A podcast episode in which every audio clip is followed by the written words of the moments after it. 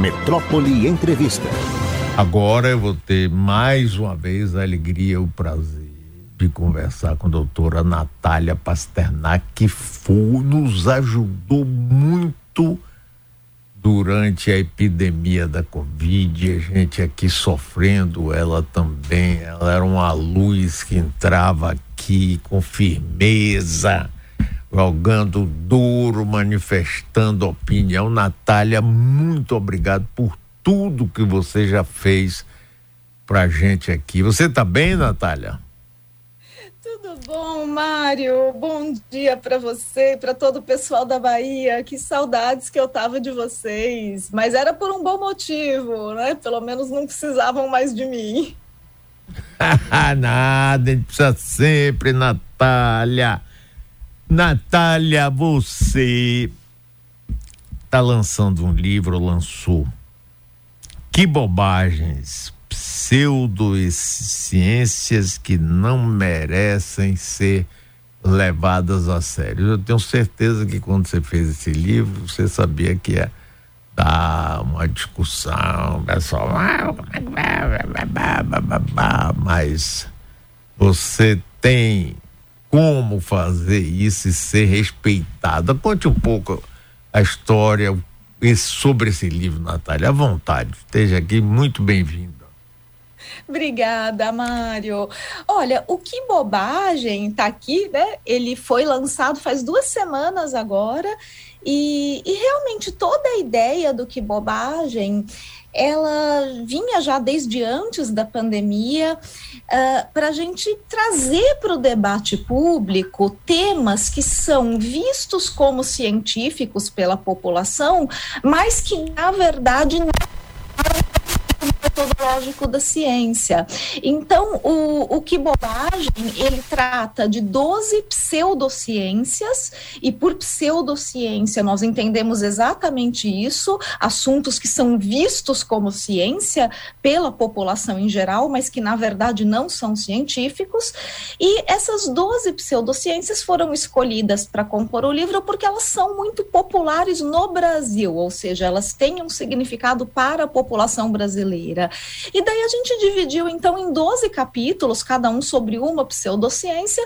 Entre elas a gente tem aí práticas, teorias, doutrinas que são muito populares no Brasil: astrologia, homeopatia, medicina tradicional chinesa, curas energéticas, curas naturais e até mesmo alguns temas que às vezes o pessoal olha e fala: "Nossa, mas será que alguém leva isso a sério mesmo? Deuses astronautas, discos voadores?"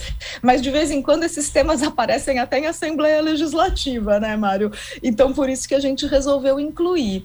E, e o que bobagem ele foi escrito, então, para trazer informação científica sobre esses diversos temas para a população do jeito que a gente costuma fazer no Instituto Questão de Ciência e os meus livros anteriores, com o meu coautor, o, o jornalista Carlos Orsi, de uma maneira clara, didática, uma linguagem amigável, que seja fácil de entender por um público que não é especialista em ciência. E a nossa intenção com o Que Bobagem foi simplesmente, como todos os nossos os outros livros, de informar, de fazer a informação científica circular. Uh, a gente sabia, claro, que os temas eram, seriam vistos como polêmicos e que eles iam causar barulho. Mas o barulho era esperado e, de uma certa forma, até bem-vindo, né, Mário? Porque se a gente quer que o tema circule e que esteja presente presente no debate público, a gente sabe que o barulho acompanha. Eu concordo inteiramente com você, Natália. Eu acho que é isso mesmo. E as pessoas concordam ou não concordam, tragam o debate, exponham suas opiniões, não é? Mas e, e, tem gente que ainda é muito fechada que diz, não, que absurdo. Natália tá com uma maluquice aí que nada eu acho isso fantástico. Isso, é, e é o que nós, mais do que nunca, nós precisamos no Brasil de hoje, não é, Natália? Depois desse negacionismo da ciência, esse negacionismo também, não sei se você concorda, Natália, abre espaço para é, curas é, assim que não tem nenhum fundamento, mas que as pessoas se agarram e depois com as redes sociais, Natália, a gente tem coach hoje de tudo, não é? Que vai ensinar você, onde você vai transcender é, aqui uma cura energética. E, e, tem coisas que são boas, mas tem muita picaretagem. Agora, Natália, cite aí ao seu gosto aí uma dessas bobagens, digamos assim. Vamos lá, Mário. Eu queria só aproveitar o que você falou dos coaches, porque a, a gente tem o, o, um professor parceiro do Instituto Questão de Ciência que reclamou que a gente não colocou os coaches como uma das bobagens. Ele é, ele é professor de psicologia social na UNB, o professor Ronaldo Pilate, e ele falou: vocês esqueceram dos coaches, de como ganhar dinheiro, como ficar rico em cinco dias. Então a gente ficou devendo realmente uh, como uma, da, uma das bobagens. Uh, Mário, eu olha, eu acho que um dos capítulos que está dando bastante repercussão, como a gente esperava, tratava e que é um assunto que a gente já tratava muito antes do livro pelo Instituto Questão de Ciência é homeopatia. Ela acaba sendo um, um bom exemplo de uma pseudociência, ou seja, de algo que é visto como científico pela população, mas que na verdade não tem uma base teórica plausível e já foi testado exaustivamente pelo método científico e toda vez falhou miseravelmente. Então, a homeopatia, ela muitas vezes é tida como uma prática legítima. No Brasil, ela tem uma relevância especial porque ela é reconhecida como uma especialidade médica então ela é legitimada até pelo Conselho Federal de Medicina e pelo Ministério da Saúde, mas toda a literatura internacional, e a gente traz isso no livro, uh, mostra que realmente uh, não existe evidência científica que comprove que a homeopatia funciona além de um placebo, ou seja, não funciona melhor do que uma pílula de açúcar, de farinha, um remédio de mentira, que é o grupo placebo que a gente usa nos testes clínicos. E uma das coisas que a gente fez questão, Mário, quem lê, quem realmente lê o que bobagem, porque os nossos críticos estão muito engraçados, eles não leram o livro, mas eles criticam mesmo assim. E eles falam: olha, eu não li, mas eu acho que. Então tá divertido. Então, para o pessoal que realmente vai se dar aí ao trabalho de nos honrar com a leitura do livro, vocês vão ver que o livro é inteirinho referenciado. Só no capítulo de homeopatia a gente traz 60 referências de trabalhos científicos publicados em boas revistas, revisões sistemáticas, meta-análises que se debruçaram cientificamente sobre as evidências da homeopatia e que até embasaram políticas públicas de países como a Inglaterra, a França, a Austrália, que já removeram a homeopatia de suas redes públicas de saúde, justamente por causa da farta literatura científica de qualidade que mostra que a prática não se sustenta, então não vale a pena gastar dinheiro público com isso. Nós temos um, um invasor felino aqui, é. para quem está assistindo no vídeo. É bom, é e, bom, é bom. E, então eu acho que fica aí um bom exemplo de como que a gente organizou o livro. A gente realmente trouxe referências, fez um trabalho de pesquisa bastante intenso, pesqui, inclusive de pesquisa histórica e cultural de cada uma dessas práticas, onde surgiram, qual era o contexto histórico, social, político da época. Ficou, o livro realmente foi, deu, deu bastante trabalho, o resultado ficou muito bom. Eu gostaria muito que o pessoal aí da Bahia nos honrasse com a leitura do livro e deixasse as críticas para depois de ler, que daí elas serão muito bem-vindas. Pois é, porque aquela história de assim, não comi, não gostei, não li, não gostei, não é? Agora, Natália, é, a homeopatia me, é uma coisa bem antiga, porque eu sou antigo, né? E eu me lembro, não, é, é verdade, eu me lembro jovem, eu morava ali no, no bairro da Barra Avenida, e na Graça tinha uma clínica famosíssima, rapaz, de homeopatia, e tinha muita gente que ia lá. Muito tempo depois, eu não sei se tem alguma coisa a ver, apareceram os florais de bar que muita gente embarcou nessa. Você está com ansiedade, aí você toma um floral. Eu até experimentei, eu digo, diabo, isso não serve para nada. Pelo menos no meu caso, não resolveu nada. E também é, a acupuntura, né, que é uma, uma medicina chinesa e tal e tal. Isso também estão incluído nessas, nesses estudos? Vocês fizeram, Natália?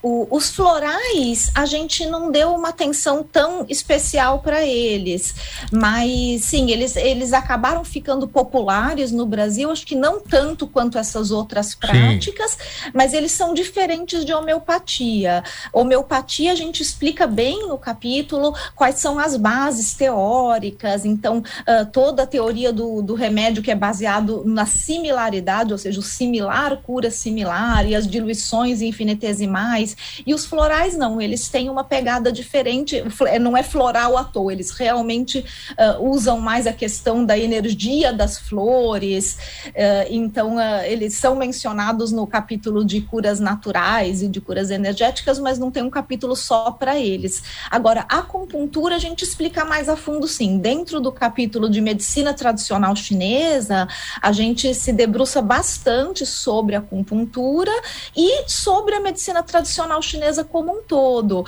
E daí é bem legal, porque a gente fez uma pesquisa histórica muito detalhada, mostrando que a medicina tradicional chinesa ela não é nem tão tradicional assim. Ela foi criada, o termo medicina tradicional chinesa e esse, esse grande guarda-chuva de práticas que ela abriga, inclusive a acupuntura, isso foi cunhado na época de Mao Zedong, na Revolução Comunista na China. Então é interessante entender esse contexto contexto histórico, político e cultural onde ela surgiu, principalmente porque Mao tinha prometido levar saúde para toda a população da China de forma gratuita e ele não tinha orçamento para fazer isso. Então, uma das formas que ele resolveu cumprir essa promessa foi criar esse conceito de medicina tradicional chinesa, incluindo aí várias, eh, várias doutrinas antigas que incluíam a acupuntura e outras crenças crenças folclóricas da China para meio que suprir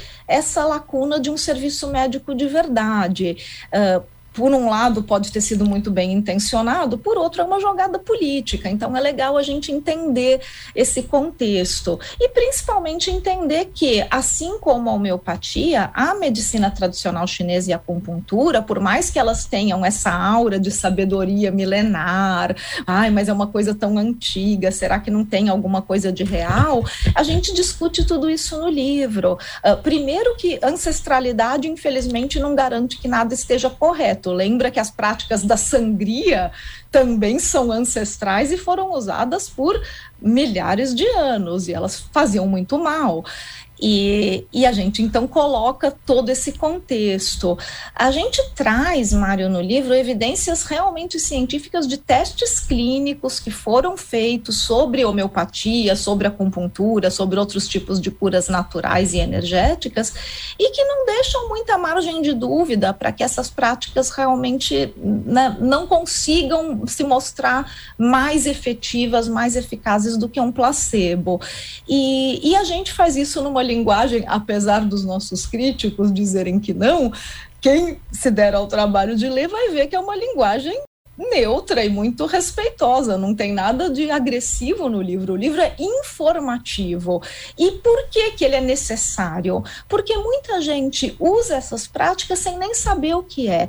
Tem uma pesquisa que foi feita aqui nos Estados Unidos muito interessante, pesquisa sim com pessoas na rua, na farmácia, que estavam comprando produtos homeopáticos, e daí a, a pesquisa era sobre se elas sabiam o que que era aquele produto. E a maior parte das pessoas respondeu que o produto homeopático era remédio natural ou remédio de planta. E quando explicaram o que realmente era, quais eram as bases teóricas daquele medicamento homeopático, as pessoas ficaram muito surpresas e algumas muito bravas também, se sentiram enganadas. Então foi para isso que a gente escreveu o livro, porque essa informação precisa circular. As pessoas têm o direito de saber o que, que elas estão comprando, que terapia elas estão disponibilizando para cuidar da sua saúde, da saúde da sua família, de onde vêm essas ideias e se essas ideias realmente fazem sentido e, e funcionam, passaram pelo crivo da ciência.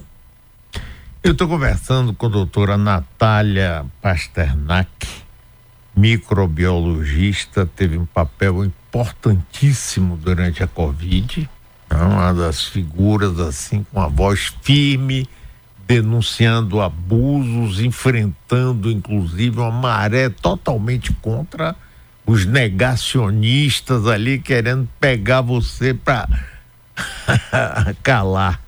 E está lançando o livro Que Bobagem, Pseudociências que não merecem ser levadas a sério. Agora, Natália, sempre aparece gente que ganha muito dinheiro com isso. Você sabe que eu, eu conheço o caso, por exemplo, de pessoas com câncer terminal. Aceita qualquer tipo de cura. As, as pessoas que não acreditam em Deus, que não acreditam em nada, você diz assim: não, mas tem um lugar que você descobriu e não sei o que, vai lá. E muita gente nessa história, inclusive acupuntura, com homeopatia, seja o que for, não é? é, é tem muita gente que ganha dinheiro com isso. Né? O capitalismo não, não dá colher de chá. Ele tá onde tem uma brecha, está entrando. Da mesma forma que os famosos, famosas dietas, dieta da lua, você pode comer tudo. Ou então tome aqui uma pílulazinha de xenical, que você pode comer a maior feijoada, o maior vatapá, que você não vai engordar.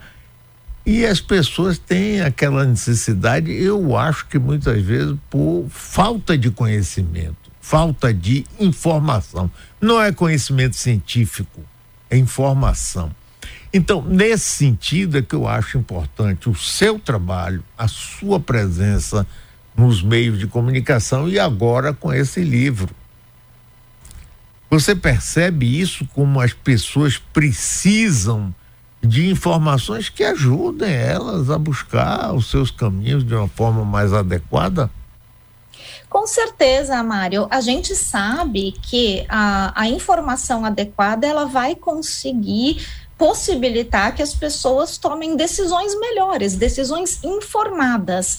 Mas a gente sabe também, trabalhando com teoria de comunicação de ciência, que muitas vezes a informação ela é insuficiente, porque as pessoas têm às vezes uma ligação emocional, afetiva, familiar com aquela prática e não é a questão delas não saberem o que é. Uh, elas estão conectadas àquela prática e querem fazer uso daquela prática por motivos muito pessoais que não tem nada a ver com falta de informação. Então a gente tem que saber lidar com isso também e até respeitar. O livro não quer prescrever nada para ninguém ou mudar o comportamento ou dizer como as pessoas devem ou não devem cuidar da própria saúde. O livro quer apenas informar justamente para aquelas pessoas que estão fazendo uso ou estão curiosas sobre essas teorias, práticas, doutrinas que a gente comenta no livro, mas não sabem exatamente o que é.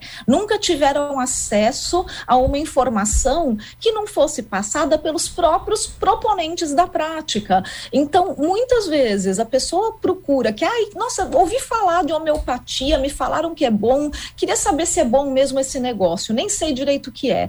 Vou procurar. E a pessoa, quando procura, quando dá um Google em homeopatia, é importante que ela tem acesso à informação que está no nosso livro ou no site da revista Questão de Ciência, e não só a informação que vem das sociedades homeopáticas, dos médicos homeopatas, que são as pessoas promovendo essa prática, e que muitas vezes, Mário, pode ser uma informação bem intencionada. Uh, eu acho que a gente não pode generalizar e dizer que todos os proponentes, todas as pessoas que, que, que praticam essas doutrinas, que vivem disso, que têm seus, suas carreiras construídas em cima dessas práticas, não são todas pessoas mal intencionadas. A maioria, provavelmente, é claro que não é. São pessoas que realmente acreditam que estão fazendo o melhor pelos seus pacientes. Agora, tem aquela parcela, né, Mário, e essa é uma parcela considerável quando a gente pensa nesse universo, principalmente de curas naturais e curas energéticas, que está muito associado à venda de produtos e serviços, ou as dietas da moda, como você falou, tem um capítulo de dietas da moda também no Que Bobagem, né, e que realmente são pessoas que estão querendo empurrar produtos e serviços vendendo desinformação informação sobre ciência e saúde. E daí a gente fala bastante desse mercado perverso, que é um mercado gigantesco no mundo e que movimenta aí bilhões até trilhões, dependendo do tipo de mercado, vendendo produtos e serviços desnecessários e muitas vezes inúteis. Aqui tem um ouvinte, até nosso colaborador, professor Wilson Preta, ele diz: existe o poder curativo de crença. Quem é vinculação, é, com vinculação com a espiritualidade, isso ajuda. Ele diz que vai comprar o livro e vai ler. Wilson, a gente Inclusive, a gente não fala nada no livro e não, nunca vai falar, porque não está dentro da nossa área de atuação, sobre religiosidade, crença, porque nós acreditamos que essas a crença e religiosidade são aspectos da vida que precisam ser respeitados e que têm um valor intrínseco para as pessoas que praticam e que não tem nada a ver com informação sobre ciência. Então, isso é algo que a gente né, não nem contemplou no livro porque não faz parte do que a gente considera como pseudociências. Pseudociências, como a gente define no Que Bobagem, são práticas vistas como científicas pela população. Fé, crença, religião, uh, eu acho que elas estão em outra esfera, elas uhum. não estão tentando se vender como ciência e eu realmente acredito que elas precisam ser respeitadas. Natália, esse livro seu já está lançado, tem edição digital, fale um pouquinho sobre ele aí. E mostre Ei, a capa Mário, aí de novo. Mostre ele, a capa olha, ele está aqui, a edição impressa. Ah, você está mostrando também, obrigada. É. Essa é a edição impressa dele. Ele foi lançado faz duas semanas pela editora Contexto. É fácil de achar ele nas lojas virtuais, como a Amazon, nas livrarias físicas também. Tem a versão digital para Kindle também. E, e o livro, Mário, ele surpreendeu muito a gente. Em apenas duas semanas, ele já está listado como o livro mais vendido do site da Amazon uh, na categoria de ciências. Ele é o número um, ele está lá com o selinho de mais vendido, e ele é o décimo livro mais vendido do Brasil, na, de livros em geral. Quando você entra na Amazon categoria livros, ele está em décimo lugar, o que é muito, muito inédito, principalmente para um livro de ciências. E você falou dos coaches, Mário, a gente até brincou ontem, quando ele chegou em décimo lugar, a gente falou, nossa, ele passou na frente daqueles livros de coach, de como ficar rico, como virar milionário em uma semana. Então, nós estamos muito, muito felizes com a recepção do Que Bobagem. Eu acho que ele veio realmente suprir uma lacuna de pessoas muito muito curiosas sobre assuntos que de repente elas nunca tinham nem parado para pensar, falaram: nossa, mas queria saber o que, que, que, eles estão falando sobre astrologia, homeopatia, curas naturais. Que interessante, vou comprar esse livro. E eu acho que é exatamente essa, é, é esse o sentimento que o que bobagem despertou. É claro, despertou também um monte de gente que está xingando, mas como eu disse, isso faz parte. Faz parte. Natália, olha, muito obrigado, parabéns mais uma vez pelo seu trabalho. Você sabe que aqui você tem uma porta aberta, é um prazer sempre e agradeço mais uma vez o alento que você foi, a esperança, a capacidade de luta durante a Covid, que foi um período terrível e a gente tinha em você uma pessoa que nos ajudou muito. Muito obrigado, Natália. Um beijo, parabéns e vamos ficar em contato, tá? Obrigada a você, Mário, e a todo o pessoal da Bahia. Tenho muitas saudades daí. Já toda vez que eu vou para o Brasil, eu vou só para São Paulo, tenho que ir visitar vocês também.